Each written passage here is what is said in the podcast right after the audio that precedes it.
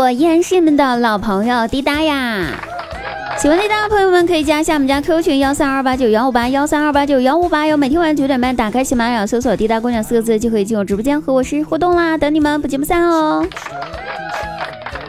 哎，早上的时候上班路上吧，然后看到一个摩的呀，这个摩的真的是非常的牛逼 plus，加上这个摩的师傅，一共四个人在车上，堪比印度叠罗汉。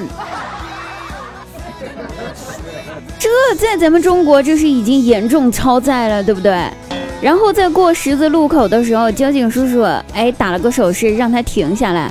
就在大家都觉得摩的师傅惨了要被罚款了的时候，摩的师傅对着交警大喊了一声：“坐不下了，你重新打个车吧。”然后师傅骑着车一溜烟儿跑了。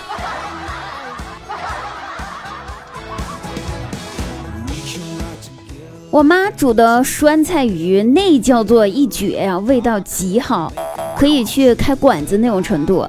然后昨天晚上吧，她又煮了酸菜鱼这道硬菜，我和我爸两人吃了贼多，可是我妈吧却一口不动，哎，说是不太想吃。然后吃完饭就看到她在沙发上坐着玩手机，我悄悄的走到她背后看她在玩什么，然后就看我妈在网页上输入了一个问题，问题是酸菜长毛发霉了，吃了之后对身体。有什么影响吗？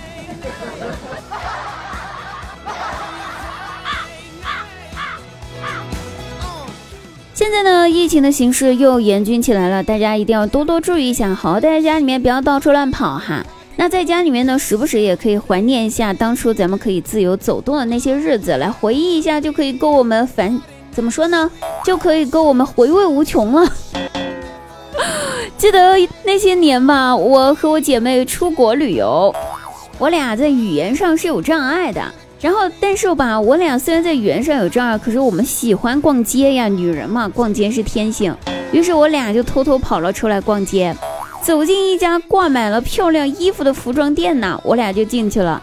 进去之后就随意的试穿着店里面的衣服。这个店里面吧，这两个店员吧，看着我俩在那试衣服。他们不来招呼我们，偏偏以一种非常古怪的眼神盯着我们，使我们感觉到非常的不自在，感觉好像我们买不起似的，你知道吧？就那种眼神儿。于是我和我姐妹，我俩就暗暗的商量着，一会儿我们一定要多多的买几件衣服，打打他们的脸，哐哐哐的那种。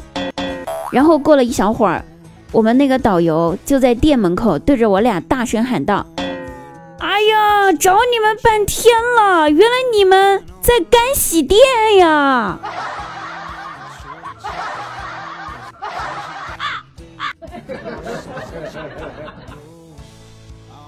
回家路上呢，等红绿灯的马路边上，只见一个姑娘情绪十分低落，看着车来车往的她，忍不住掉下了眼泪。我心想，咱得安慰安慰人家的，你们说是不？这一安慰吧，姑娘就对我打开了心扉，跟我说起了她的辛酸事。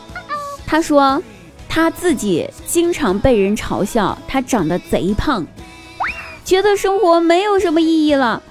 于是我就安慰她说：“姑娘，生活难免磕磕绊绊，面对嘲讽和挫折，千万不要沮丧，一定要活出自己，活出精彩，才是对这些嘲讽最好的还击。”如果实在咱们难受，可以适当的蹲下来，给自己一个拥抱，一切都会好起来的。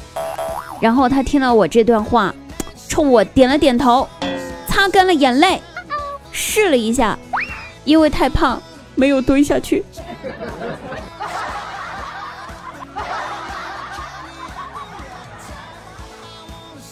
我打了个出租车。到地方的话呢，一共需要十九块钱，可是我兜里面刚好只有一张二十的，我就把这张二十的给了司机。司机吧，在他自个儿兜里面翻了半天，没找到零钱，然后惊喜的操作来了，他居然往前踩了油门儿，开了几百米，给我凑够了二十的油表，然后一脸自豪的跟我说：“你看，刚好二十，不用找了。”这顿操作我是真的非常迷惑，这钱不钱的吧，倒不是那么重要，毕竟一块钱嘛，咱还是付得起。关键是我下车之后，就他往前开的这几百米，我走回来还要五分钟呢。